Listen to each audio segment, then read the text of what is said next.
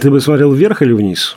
Ну, то есть ты бы к какому движению примкнул? Up или down? М, Ну, я, наверное, вверх, да. Если бы летела комета, я скорее за то, чтобы не слишком не обращать внимания на проблемы и верить ученым. И то есть я скорее вот к этому левому крылу. А я бы заперся в кинотеатре и смотрел фильмы «Сами знаете кого». А, Уж умереть, умереть, так, знаете, с любимым Сергеем Михайловичем. понятно, по Или кругу, как да? минимум Лукино Джузепповичем, да.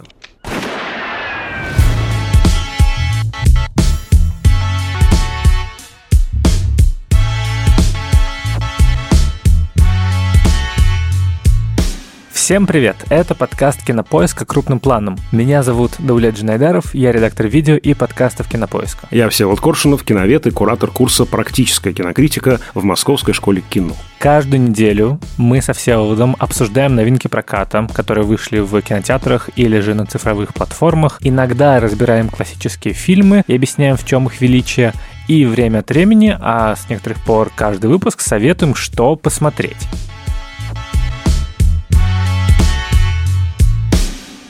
Сегодня мы обсудим «Не смотрите наверх» режиссера Адама Маккея с Леонардо Ди Каприо и Дженнифер Лоуренс в главных ролях. Это такой перевертыш голливудского фильма «Катастрофы».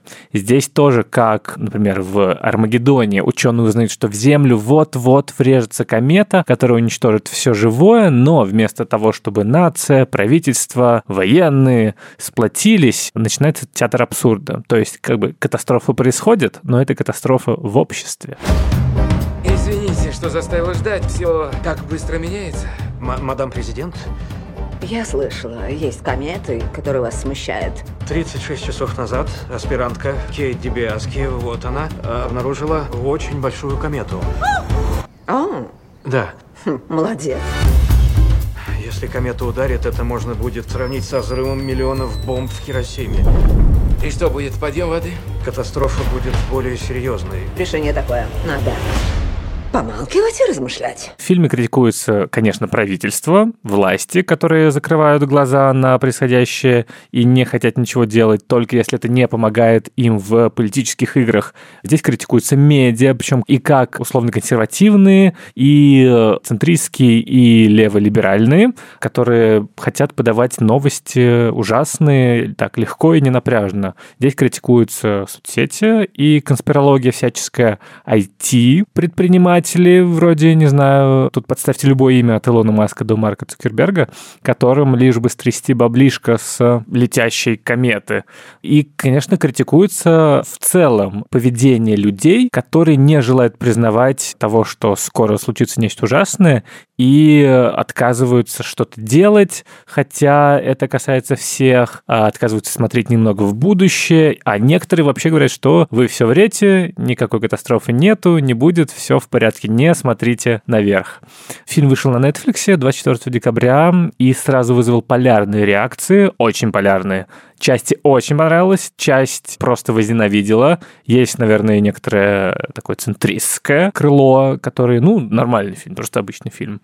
И, кстати, у нас в редакции Кинопоиска тоже было такое разделение. Вот кто-то не досмотрел до конца, кто-то просто возненавидел фильм сразу же, а кто-то, например, наша продюсерка Женя Молодцова, была рада. К концу света. Да, да, нет, ну, наверное, но вот я, например, посмотрел фильм 31 декабря, прямо вот перед тем, как мы поехали с женой к э, нашим друзьям праздновать, мы решили, что а давай фильм посмотрим, а давай вот не смотрите наверх, и э, как-то прямо зашло. Мне кажется, это прям новогоднее кино, если честно, такое про семейные ценности, про то, что все вокруг идиоты, но вы вместе, и это уже неплохо, как-то сплачивает. это Я думаю, это такое новогоднее кино для 2021 года особенно, да? Это правда, это тоже. Это как-то, если вам ирония судьбы кажется слишком доброй и медленной, то вот, не смотрите наверх, подойдет. Но на самом деле я ближе ко вторым, к тем, кому понравилось. Скорее, мне не показалось, что одна из главных претензий сатира слишком грубая, режиссер сгущает краски, и что то это просто как если бы тебе на вечеринке подошел э, какой-нибудь человек и начал бы орать про то, что «Да идиот, почему ты используешь одноразовые стаканчики, хотя это вредит климату» и так далее. Но вместе с тем, мне не кажется, что как-то сгущены краски. Глядя на тот абсурд, в котором мы живем, если честно, позиция Адама Маккея, который яростно орет о том, что вы чего, не кажется чрезмерной. Но при этом я понимаю людей, которым бы хотелось какого-то более тонкого, изящного, изысканного высказывания. Не так в лоб и с какими-то, собственно, кинематографическими изысками. Ну, то есть, чтобы у нас происходило какое-то движение персонажей, чтобы у нас была интересная драматургия, а не, не знаю, набор комедийных сатирических сценок. То, что было в большей степени в предыдущих фильмах этого режиссера, вроде «Игры на понижение» или «Власти». В этом смысле действительно «Не смотрите наверх» больше напоминает скетч в Saturday Night Live. Другой вопрос, что я вот Saturday Night Live очень нежно люблю, и такой двухчасовой троллинг, ну, не троллинг, наверное. Ну, вот такая двухчасовая сатира, когда доктор как будто бы молоточком бьет в одно и то же место тебе. Мне не показалось, что это как-то too much. Какие у тебя впечатления, Всеволод? Возненавидел ли ты фильм «Не смотрите наверх» или же проникся его обличительным пафосом? Я, наверное, буду в лагере центристов, потому что у меня менялось впечатление от минуты к минуте. А я начал смотреть с невероятным воодушевлением. Во-первых, нужно, конечно, вспомнить, какой там невероятный актерский состав и как как интерпретированы все эти образы, потому что здесь действительно сложно узнать Кейт Бланшет в роли этой э, телевизионной ведущей, потому что она такая просто карикатурная такая, да, вот красотка, телевизионная красотка. Думаю, господи, какая-то знакомая тетенька ее играет, но кто же это может быть? Потом я понимаю, боже мой, это же Кейт Бланшет, ничего себе, а я обожаю Кейт Бланшет. Невероятная роль Дженнифер Лоуренс, такая совершенно классная, я тоже ее не узнал в первые секунды. Какая-то челочка такая, прическа, еще макияж какой-то совершенно э, ну, такой прямо, ну, не знаю, все это как бы одно к одному, и это очень такой узнаваемый, очень классный образ такой разбитной аспирантки. Ну, понятно, Ди Каприо здесь сложно не узнать. Мэрил Стрип невероятнейшая абсолютно. Да, она давно хотела, мне кажется, да, а, сыграть... повалять э, дурака. Ну, и буквально же она все это время буквально троллила Трампа, выходила в его образе. Здесь тоже кепку напяливает Трамповскую фактически. И вот уже в роли президента. Давно пора уже, я считаю, Мэрил Стрип в президента. Только не в такие, а в нормальные. вот. И, в общем, там много всего. Там Марк Райленс с таким тихим э, голосом, не повышающим э, его ни на один тон, значит, голосом такого святого или там, я не знаю, какого-то блаженного. Вот очень-очень все это здорово, и ты видишь, что нарастают эти персонажи, да, один появляется, другой, третий, вот этот ком как бы, да, формируется, ты, вау, да, сидишь и думаешь, господи, это же просто праздник какой-то на самом деле. А вот потом э, я начал, э, я не скучал ни секунды, а я начал как бы немножко не понимать, что происходит. Угу. Объясню, что я имею в виду. Все-таки я смотрю кино, фильм котором есть некое драматургическое развитие, есть, ну, я жду, по крайней мере, развитие персонажей. Здесь действительно он не сбивается уж совсем на набор скетчей, не сбивается. Но вот тем не менее, да, здесь вот я обратил внимание на то, что все эти комедийные элементы часто засунуты в текстуальный уровень, да, в вербальный. То есть не какая-то такая, ну, классная драматическая ситуация разворачивается комедийной своей стороной, да, а вот такая маленькая рюшечка в тексте, там, да, я не знаю, там есть ну, забавные вещи, там, не знаю, мне очень понравилась шутка, когда Ой, Джона Хилл, я не назвал Джона да. Хилл, там он же просто невероятный. Значит, Джона Хилл, такое воплощение консюмеризма, он говорит, давайте помолимся всерьез абсолютно, да, значит, идет прямая трансляция, нужно разрушить комету, на весь мир, на да. весь мир, да, все с придыханием слушают, только что выступил президент, его мать, а теперь он глава администрации, говорит, вы знаете, я хочу помолиться не только за людей близких, э, думаю, за кого ты хочешь помолиться, за себя, что ли, ты хочешь помолиться, да, я не знаю, за ушедших, я не знаю, за очищение их душ, я хочу помолиться за вещи. А я молюсь за вещи. За материальные вещи, которые нас окружают. Типа классных квартир, часов, машин, э, одежды и прочего барахла, которое исчезнет. Грустно, что всего этого не будет, так что я молюсь за вещи. Это, кстати, импровизация Джона Хилла была. Серьезно? Да, да, да, да, да. Она офигенная, она mm. очень крутая. А вот, допустим, шуточки типа, там есть шуточка, когда вот уже в самом конце какой-то рекламный э, телевизионный текст мы слышим там откуда-то из какого-то монитора. Что нам остается? Остается только топлес скорая помощь. И показывают такую веранду какую-то, где там действительно ходят какие-то топлес красотки. Да, такие, очень мельком показывают. Ну, то есть какая-то странная шутка, топлес скорая помощь. Да, скорая помощь полуобнаженная. Ну и что? Ну, не знаю. Это, конечно, очень вкусовые вещи на самом деле, но Я здесь о том говорю, что это именно вербальная шутка. Она не пришита к ситуации, она просто такая скорее вербальная, да? И это меня немножко разочаровало. Ну, мне кажется, в принципе, вся ситуация, сюжет, он э, максимально не комедийный. Будто бы здесь действительно строится все по формуле фильма «Катастрофы». Или, не знаю, ну не хоррора, это такой социальный хоррор, в котором у нас, э, значит, есть обнаружение, дальше начинаются звонки, дальше они идут к президенту, дальше пытаются, значит, привлечь общественность, дальше миссия, нет, вторая миссия, как бы, и дальше взрыв, как у Ларса фон Триера. То есть это все действительно структура как бы драматического фильма, но каждая из этих сцен, она оборачивается фарсом, действительно. Общение с президентом, который, по идее, значит, их привозят на каком-то огромном самолете, там пафосно так э, опускается. Срочно, срочно, да, срочно, срочно, срочно. А потом они ждут... 7-8 часов. Да, да, да. И не дожидаются. Да, и это, мне кажется, ну, такой классный переворот. Это комедийный. И то, что там, я не знаю, это ну, не то, что у меня любимая сцена. Про дедушку из НАСА или там... Да, и про генерала из Пентагона. А, который, генерал да, Пентагона. Я его имею в виду. Да, за, за бесплатные какие-то снеки продал за 20 долларов. Мне кажется, это очень смешно. Ну, то есть, я согласен, что не все шутки попадают. Не все это настолько тонко или изящно. Есть какие-то действительно грубоватые. Но мне кажется, это добавляет какого-то такого трэш-контраста, что у тебя есть какая-то ситуация дикая, что ты постоянно испытываешь кринж. Вот этот вот испанский стыд за героев, за то, что ты видишь, за какой-то абсурд происходит,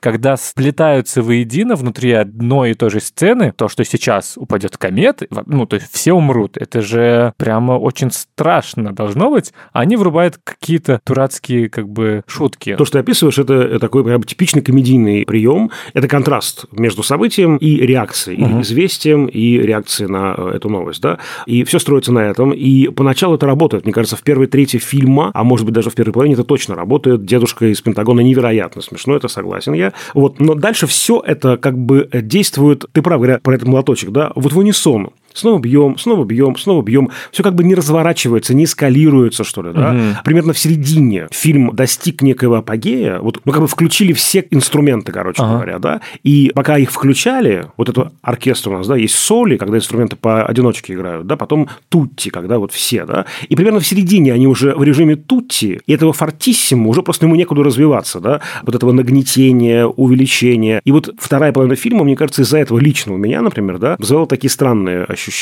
То есть потенциально там много всего можно интересного было сделать, да. Ситуация классная, сам прием такой плодотворный, несоответствие событий и реакции.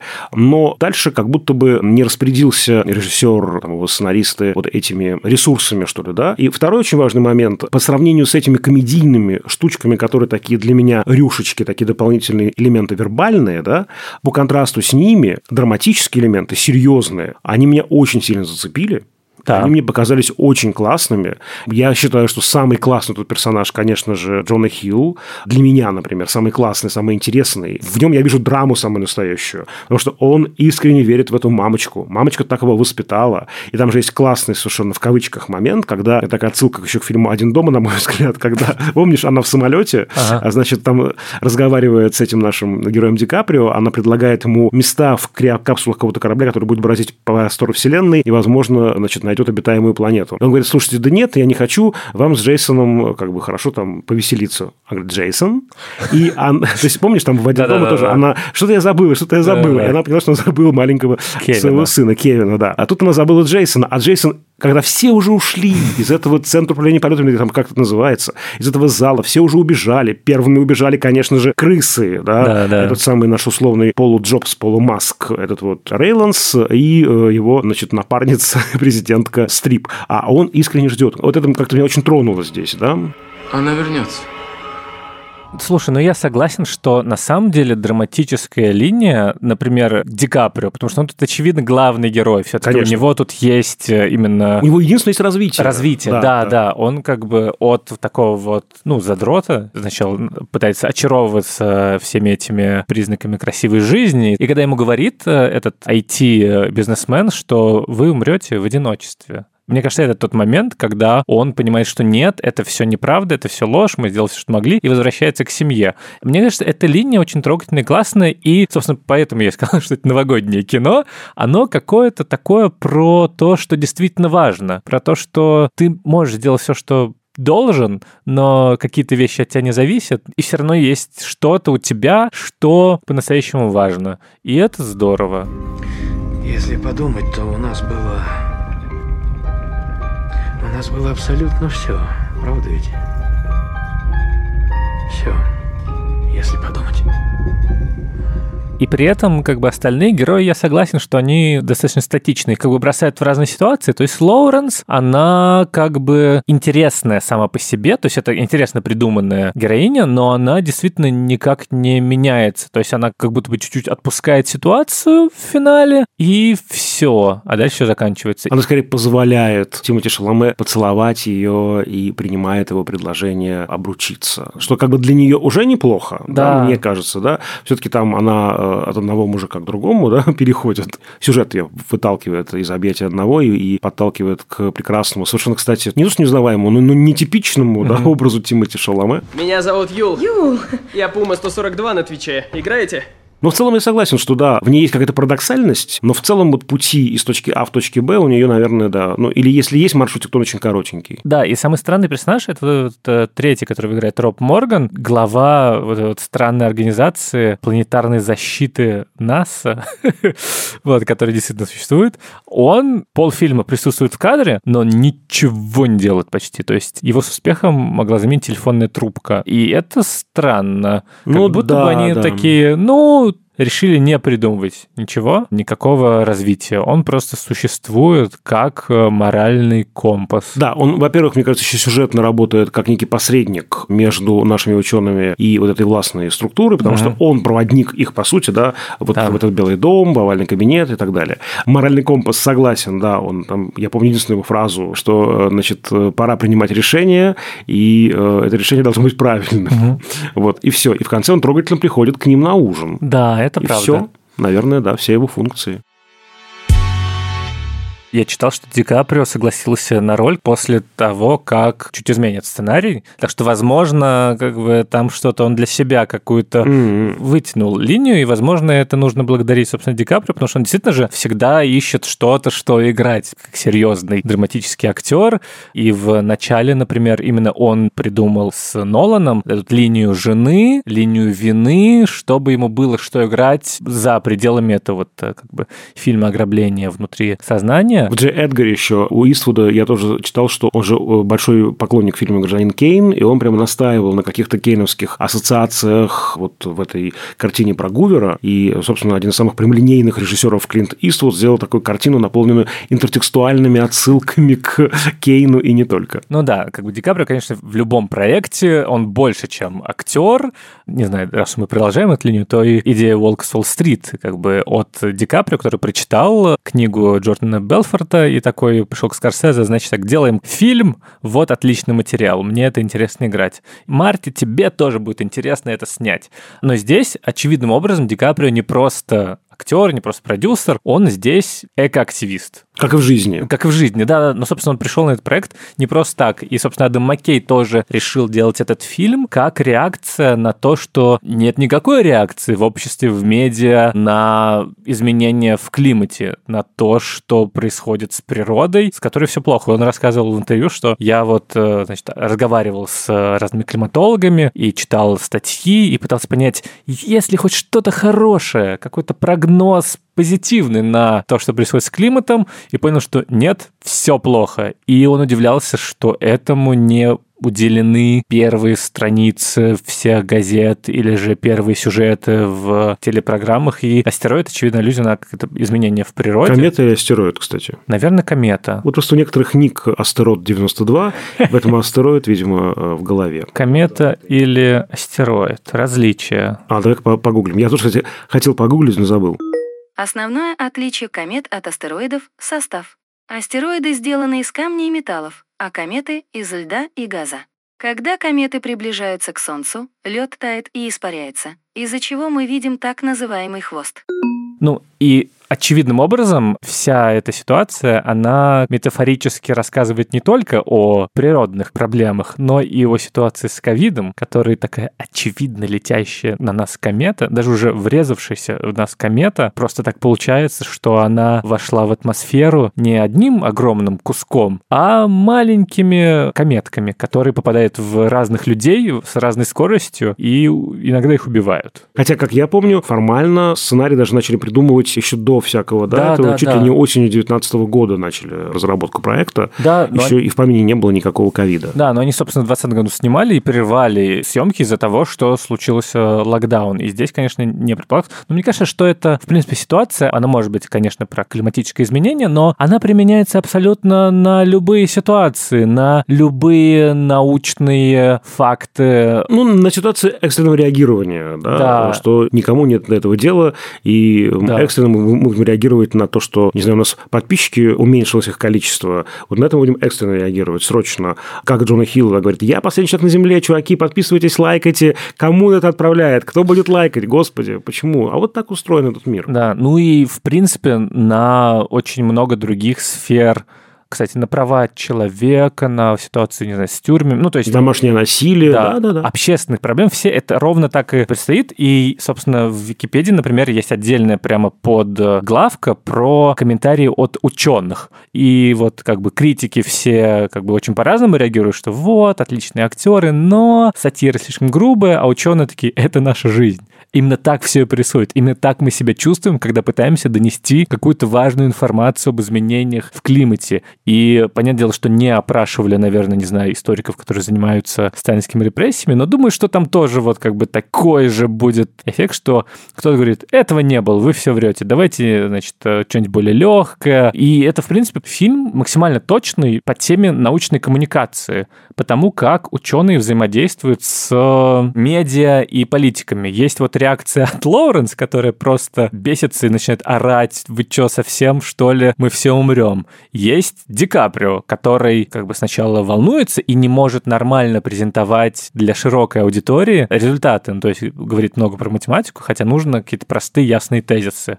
А потом как-то втягивается и уже становится инструментом в руках медиа и политиков. И, в принципе, вот эта вот идея, что ученые сами по себе не обладают властью, счастью, ну, влиянием, чтобы что-то сделать. Хотя у них самые точные данные, их все пытаются использовать. То есть политики здесь думают только о своих рейтингах, об интригах и э, думают, что ученые тоже такие же лицемерные, эгоистичные люди, которым лишь бы стрясти баблишко. Там же есть эта фраза у Мэрил Стрип, когда в первый раз пришли, сколько мне это будет стоить? Вы знаете, кто к нам приходил? Ну, понятно же, что это просто для отмыва, это чтобы какой-то грантик выбить и так далее. И в этом смысле, мне кажется, очень точный репортаж из жизни ученых. То есть это очень мало каком количестве людей, наверное, понятно и объяснимо, но вместе с тем э, репрезентация классная. Тут надо заметить, что Адам Маккей, он как бы мочит не только условного Трампа, но и э, там условные вот эти вот, не знаю, левацкие медиа, и вообще непонятно, как бы,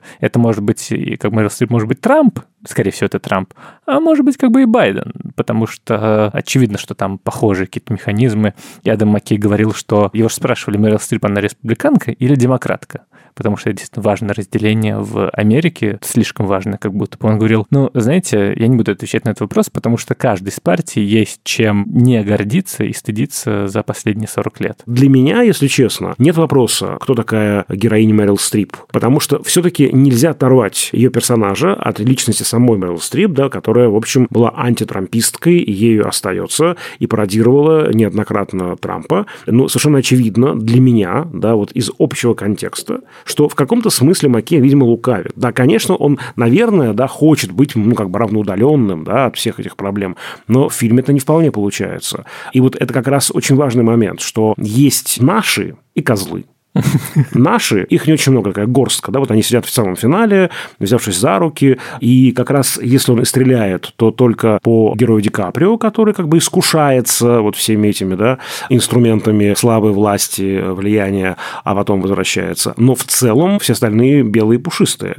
В этом, за этим столом, я имею в виду, понимаешь? И вот тут, конечно, нельзя не вспомнить, что все-таки есть контекст американского кино, и понятно, что вот многие вспоминают в связи с этой картиной невозможно не вспомнить не только «Армагеддон», конечно, но и фильм «Плутовство» Барри Левинсона «Хвост виляет собакой». Замечательный. Замечательный совершенно, да. И еще более ранний «Доктор Стрейнджлов» Кубрика, угу. где даже, может быть, еще более точная да, ситуация. Мир в шаге от уничтожения человечества, да, от э, ядерной катастрофы, и вот они пытаются как-то реагировать. Вот там у Кубрика в этом смысле действительно он пуляет по всем. И по американцам, и по советам. Там военные есть, политики. Есть военные, ученые. есть политики, ученые, да. И, собственно говоря, все хороши. Да. Он, в общем, такую делает злую картину, такую, действительно, такую злую, едкую, язвительную сатиру, что там всем достается. Там почти нет фактически, может быть, кроме там, этого британского военного такого наблюдателя, фактически нет ни одного положительного персонажа. Вот и здесь как будто бы есть некая нечестная, что ли, игра, потому что в лучших традициях советского агитационного кино 20-х годов, да, у нас есть вот э, буржуи плохие, и мы прямо карикатурно показываем. Есть наши, да, мы, может быть, немножко покажем, что они тоже, ну, как бы для такой честной игры, для иллюзии честной игры, что они тоже, как бы, у них тоже рыльца в пушку, но в целом это наш сукин сын, да, это сукин сын, но наш сукин сын. А это прям вот монстры. И вот эта вот ходульность, карикатурность, которая завораживает в первой половине фильма, она начинает утомлять лично меня. Опять же, я сейчас вот э, именно свои личные впечатления пересказываю. Я уже понял тот набор двух-трех красочек, на которых Мэрил Стрип строит образ президента. Ничего нового к этому не добавляется. Почти ничего не добавляется к образу Джона Хилла. Ну и так далее. Да? То есть они вот плоские, именно карикатурные. И по сравнению с этим наши пушистики, Ди Каприо, Лоуренс и так далее, они выглядят слишком правильными. Да? И вот это, мне кажется, очень обидно. Ну, то есть, я понимаю, что, конечно, это правило игры сатирической комедии, нельзя про это забывать.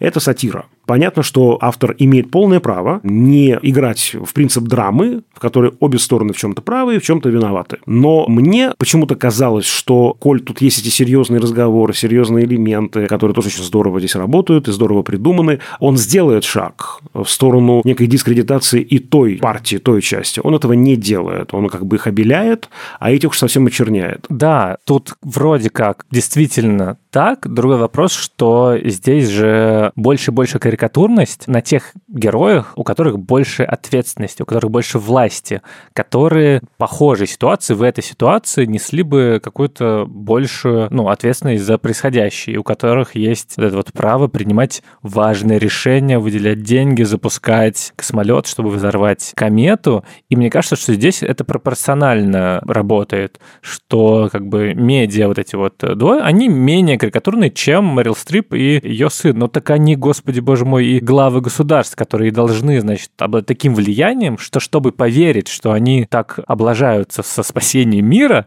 нужно вот такие вот ставки повышать. Плюс, э, как бы, это, мне кажется, сатира, исходя из того, как у нас обстоят дела в сегодняшнем мире, и странно пинать ученых, которые как бы не принимают решений. Они, у них как бы есть часть активистов, есть те, кто выходит на большую аудиторию, но на самом деле они просто рассказывают про реальность максимально доступными способами. А вот люди, которые принимают решения из- из-за беспечности, безответственности которых происходят э, беды, беды и ужасы. Да, ужасы, как бы. Это тот самый принцип punch-up, про который мы говорили в выпуске про Барата. Странно пинать как бы тех внизу. И заметь, он не то чтобы сильно много прохаживается по условным, это называется white trash в Америке. Вот uh-huh. люди, которые верят в конспирологию, которые такие, нет, нам все врут, на самом деле все не так. Им там мало времени уделено, потому что не они главная проблема, и не они могут решить это климатические-то изменения. Поэтому я понимаю претензию, и она, наверное, как раз из того же ряда, что и как-то недостаточно тонко, изящно, нету какой-то драмы, потому что тут как будто бы заявка на драму, и такие актеры, но получается нечто больше в сторону, ну, как бы такого сатирического капустника, и ты такой думаешь, ну, у вас есть Мэрил Стрип,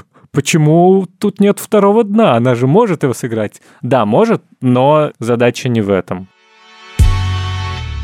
Еще знаешь, какая одна вещь, которая многих раздражала? Она находится на уровне киноязыка. Потому что здесь он э, довольно нетипичный для мейнстримного кино, и, скажем, в Армагеддоне мы такого точно бы не увидели. То есть все, условно, вставки, внезапные макросъемок животных, э, растений, или же какие-то случайные кадры в середине сцены из другого времени, или флешбеки в отдельных сценах. И мне как раз это нравится, потому что мне интересно смотреть, как по-новому можно формальную сторону фильма сделать. И понятно, зачем флора и фауна. Это про то, что мы здесь не одни вообще говоря, на этой земле.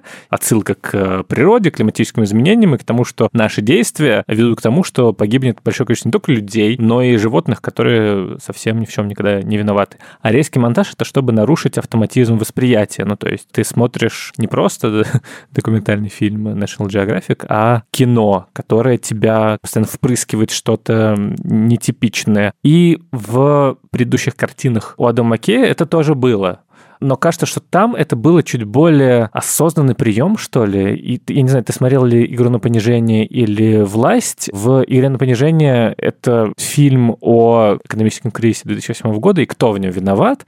Там, соответственно, время от времени герои обращались к камере, там ломали четвертую стену, они рассказывали, как было на самом деле, а не то, как они сейчас играют. И э, такие вставки появлялись, которые бы объясняли сложные экономические понятия. Их бы объяснял, условно, Марго Робби в пенной ванне с шампанским. Наш друг Майкл Бьюри понял, что эти облигации, которые обеспечены кредитами с рейтингом AAA, на самом деле дерьмовый пшик. Он хочет сыграть на понижение и на этом заработать. Поняли? Что ж,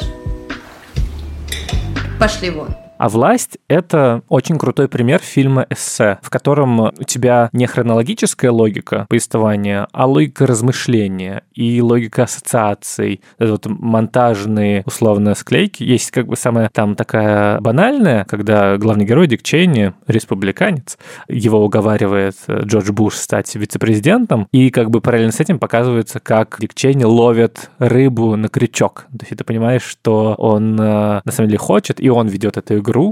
Это такой как бы Эйзенштейн. Это отсылка к Сергею Михайловичу Эйзенштейн, Эйзенштейну. конечно. Причем, К... заметь, не я первым э, начал это говорить. Ну, а Сергей Эйзенштейн, вообще говоря, мой любимый режиссер. Я о нем в, каждой, в каждом выпуске Что? говорю. Если... Да, все, да.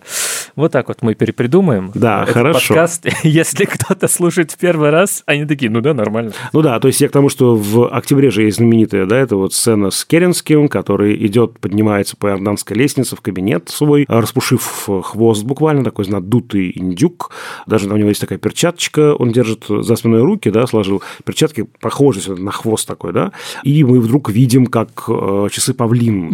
такие, да, раскрываются, значит, там павлин крутится, то есть вот как такой павлин, да, значит, наш этот э, Керенский. Да. Очень похоже, да, это то, что называлось интеллектуальным монтажом Да. Эйзенштейна, сейчас уже называется ассоциативным монтажом в большей степени. Да, ну и во власти, где замечательный Кристиан Бейл, это очень здорово решено. Там много формальных штук-дрюк, которые я люблю, и там действительно начинается из 2001 года, дальше возвращается назад, дальше внезапно какие-то возникают кадры не оттуда, и ты постоянно такой думаешь, ага, это очень здорово работает, это не байопик обычный, стандартный, а это именно такое вот эссе, в котором у тебя мысль может действительно скакать вперед во времени, назад, и эта мысль может быть выражена не только словами, не только какими-то формальными придумками, но и на уровне вот монтажной параллели. Здесь этого меньше, и я чуть-чуть, наверное, разочарован, что тут как бы нету вот такой вот... э, Как будто бы здесь такие немного остатки былого величия. И, знаешь, очень многих раздражали все эти кузнечки, цветочки и так далее. Раздражение может быть вызвано тем, что сам фильм развивается по принципу снежного кома, появляется новый персонаж, какой-то известный актер, новая там часть информации, новый персонаж, новая какая-то информация, новая какая-то ситуация. И вот мы в какой-то, видимо, момент можем просто устать. Зритель может устать Мгм. просто от этого нагромождения, да, таких, в общем, почти через точку с запятой каких-то образов или элементов. Вот. Но меня точно не раздражало, как раз мне давало ощущение динамики. Я, кстати, подумал, я просто видел отзывы на этот фильм, он очень э, как-то мемоемкий, ну, действительно, там, там внутри... Отличный термин «мемоемкость». Ну да, да. Как... Вот сейчас у тебя, до лет 3,14 мемоемкости, а у меня всего 2,5 мемоемкости. Шкала Ора. Шкала, шкала кого? Ора. Ор. А, Ора, я думал... Ор, когда орет. Первый закон Ома, Э, да Нет, нет. второй закон Ора. Э, Четвертый закон э, Бугага. Ладно, неважно. Э, В общем, LOL-фактор. LOL-фактор. У вас пониженный Да, да. LOL-фактор. Давайте что-нибудь сделаем с вашим инстаграмчиком. Да, да, вам нужен медиатренинг. Что криминального в том, что мы скажем людям, общественности, о том, что мы увидели правду? Пусть для начала Что? пройдет медиаподготовку перед участием в шоу. Он слегка тормоз. Я уже говорил, что это какая-то универсальная действительно матрица, на которую можно разные накладывать ситуации, и ковид, и природные изменения, и все что угодно. Я видел смешные переделки, как бы эта ситуация развивалась в России. Даже интересно. Короче, все плохо, там было бы что-нибудь про то, что по дороге все разворовали, правительство бы докладывали, что все делается, значит, э, мы запускаем, значит, с Байконура, все в порядке, на самом деле ничего бы не запускали, как бы просто альтернативный космолет бы построил. Потемкинский Байконур. Да, да, да. Альтернативный бы построил э, условный Яндекс на деньги, которые, которые скинули граждане. Из-за рубежа бы писали, значит, что у них, значит, все ушло на, не знаю, дворцы яхты, а отечественные СМИ провластные писали бы, что ситуация с астероидом э, хуже в других странах. Вот, если посмотреть, потому что там она ударит еще сильнее. Вот, чего вы, значит, говорите о том, что у нас она ударит и всех У нас убьет? большая территория, Да, и мы да, все да. выживем, а они ближе к этой комете, и значит, они умрут раньше, я не знаю. Да, да, людям на экваторе вообще не то. И в итоге Потемкинская Байконурская экспедиция не взлетит, потому что разобрали на цветмет э, все, значит, запчасти,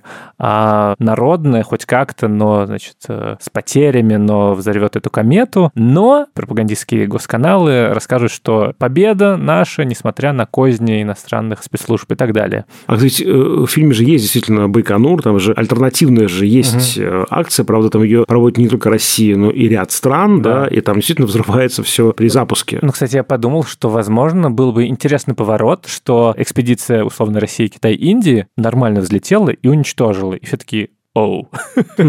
Это был бы супер неожиданный поворот. Но закончил все в итоге глобальным апокалипсисом тоже неплохо. Почему апокалипсис? Джона Хилл выжил, он начнет размножаться почкованием, Понятно. и зазеленеют луга, Понятно. и появится э, что-то прекрасное на этом свете, появятся новые автомобили, новые сумочки, он такой там трогательный с этой сумочкой своей, Да, А, да. и часы, предположительно ключи от ядерного чемоданчика. Там Да? какая-то- да, ну там была какая-то шутка, что типа он носит с собой сумку за 30 тысяч долларов, в которой кнопки от ядерных боеголовок, да. Все зацветет, и нужно еще, чтобы Роланд Эмерих выжил и поставил, наконец, фильм «Катастрофа об уничтожении планеты», основанный на реальных событиях. Всеволод, знаешь ли ты, что сейчас будет? конец света или что? Это интересный, неожиданный поворот в подкасте. Вдруг внезапно тут конец света. Нет, сейчас наша постоянная рубрика, в которой мы советуем фильмы, недавно появившиеся в онлайн-кинотеатре Кинопоиска. И сегодня я бы хотел порекомендовать фэнтези. И это не просто фэнтези, это отечественное фэнтези. Называется «Этерна». Часть первая. Это экранизация популярного цикла романов Веры Камши о выдуманном мире, который похож на Европу 17 века. История э, что-то среднее между «Игрой престолов» и экранизациями Александра Дюма про мушкетеров. Здесь тоже важное место занимают дворцовые интриги, битвы, есть наследник престола в изгнании, кажется, есть какая-то магия, но я пока не уверен. И все это в антураже нового времени со шпагами и мушкетами. Собственно, «Этерна» — это полнометражный фильм, идет час двадцать, и это только завязка истории, экспозиция мира, представление персонажей, а через год выйдет полноценный сериал, в котором все истории получат продолжение. В том, что касается экспозиции, у фильма есть некоторые сложности, потому что познакомить с целой вселенной, с кучей географических наименований, с кучей мест, родов, имен, это очень сложная задача. Мы даже про это говорили, когда обсуждали «Властелин колец». И то, как там здорово дана экспозиция мира. И, возможно, легче будет сначала, например, прочитать статью на Кинопоиске, есть, э, или в «Мире фантастики» вышел спец про, собственно, этот мир. Этерны, кто там есть кто, как оно устроено и так далее. Но вот во всем, что касается декораций, костюмов и, самое главное, актерской игры, Этерна, если честно, удивляет. Я ожидал худшего честно, когда начинал смотреть. Знаешь, такой сериал канала России из 90-х, «Графиня де Монсоро», «Королева Марго» с таким же продакшеном. Но здесь вот это меня мало что смущало. А графиня де Монсоро, я когда учился в музыкальной школе, я разучивал даже мелодию из этого фильма. Это был, по-моему, французский фильм. Так что не нужно смешивать, знаете ли, одно с другим.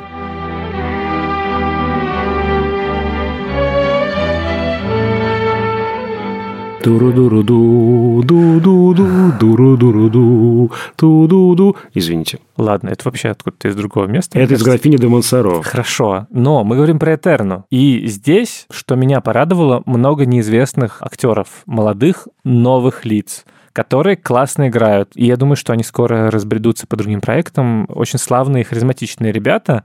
И есть отдельные фрагменты. То есть действительно тяжело въезжать первые 20 минут, мне кажется, но потом начинается уже развитие, собственно, героев. Их личные какие-то драмы, которые понятны без всяких экспозиций. И вот, например, есть лично мне очень милый сердцу кусок про школу оруженосцев, такая закрытая для парней. Она прям отлично сделана с несколькими напряженными сценами. Я вспомнил просто свое как школьное обучение и, там, не знаю, условно, жизнь в общаге. Это все очень как-то хорошо сыграно и сделано. И я понял, что мне интересно узнать, что будет дальше с этими героями, как все будет дальше развиваться. То есть интрига нормально завязывается.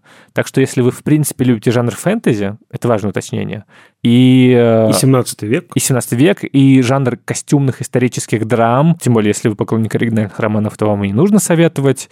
Если вам интересно, что новое происходит в отечественном сериалостроении, а это, кажется, первый пример фэнтези сериала, я не помню предыдущих. Это к Лизе и к Ване, я не специалист да, по сериалам, хорошо. простите. Ну, да. Но, в общем, это любопытная попытка, по крайней мере. То есть этому стоит дать шанс. Не все получилось, как бы, но многое и получилось. Вот, я бы так сказал. И Этерна часть первая доступна с 20 января уже в подписке плюс на Кинопоиске. А в следующий раз фильм посоветует уже Всеволод. И это будет итальянская артхаусная мелодрама, лауреат Венецианского кинофестиваля. Ну, просто мы форсим постоянно тему, что, значит, Эйзенштейн, Эйзенштейн, вот все дела, любимый режиссер. И мы, кажется, стали забывать, что все вот вообще говоря, главный, специ... ну, не знаю, не главный, главный нет, нет, специалист нет, по итальянскому кино. Ну, по крайней мере, ты как бы... Ну, интересуюсь активно... как минимум активно, занимаюсь, изучаю это, да. Да. Это моя большая любовь. Вот, так что ждите следующего выпуска нашей постоянной рубрики.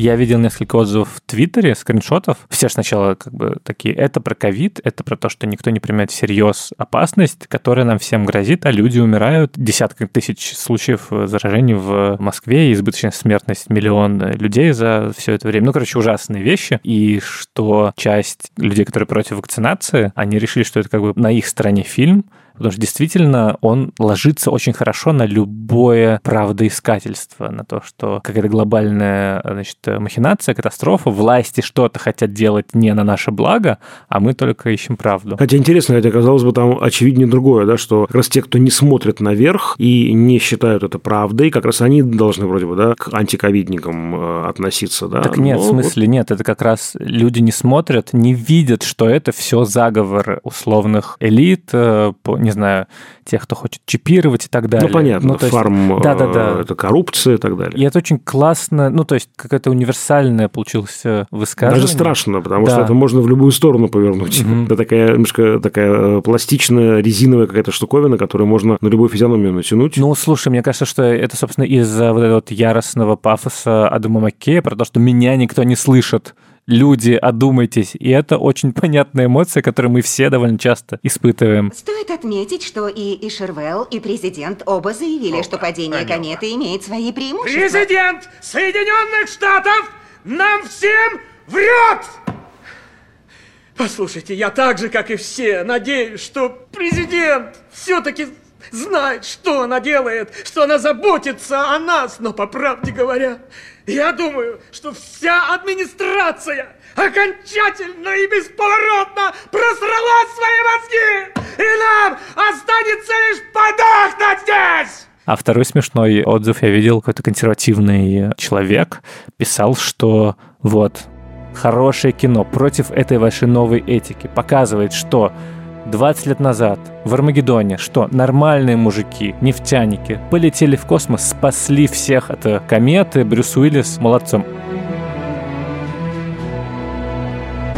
А сейчас что? Вот эти вот все миллениалы, зумеры, они ничего не могут. Они как бы погрязли в каких-то этих толерантностях и так далее. И в итоге все, смерть всем. Вот и так можно воспринять этот фильм. Там же есть очень смешной персонаж Рона Перлмана, который вот такой выбранный герой, да, как бы новый Брюс Уиллис, спасающий мир. И нам показывает, что он, короче, к старой этике. Там постоянно говорит, ну, другое поколение. Да, понимаете? Да, да. Ну, да, это как бы старое поколение, да, старая гвардия. А он там просто буквально абьюзит, в кавычках, детей. Там, значит, такая показательная физкультура у Белого дома. И он так, не будь фиком, жирно быть плохо. Вот в наше время там бам-бам-бам. Я гляжу вниз вниз на прекрасный голубой шар, который мы зовем домом. Гордые белые люди работают с усердием. Храни вас Бог. Ну, другое поколение. Да. Ну, пони- ну, ну, вы Понимаете, понимаете, да. да, да.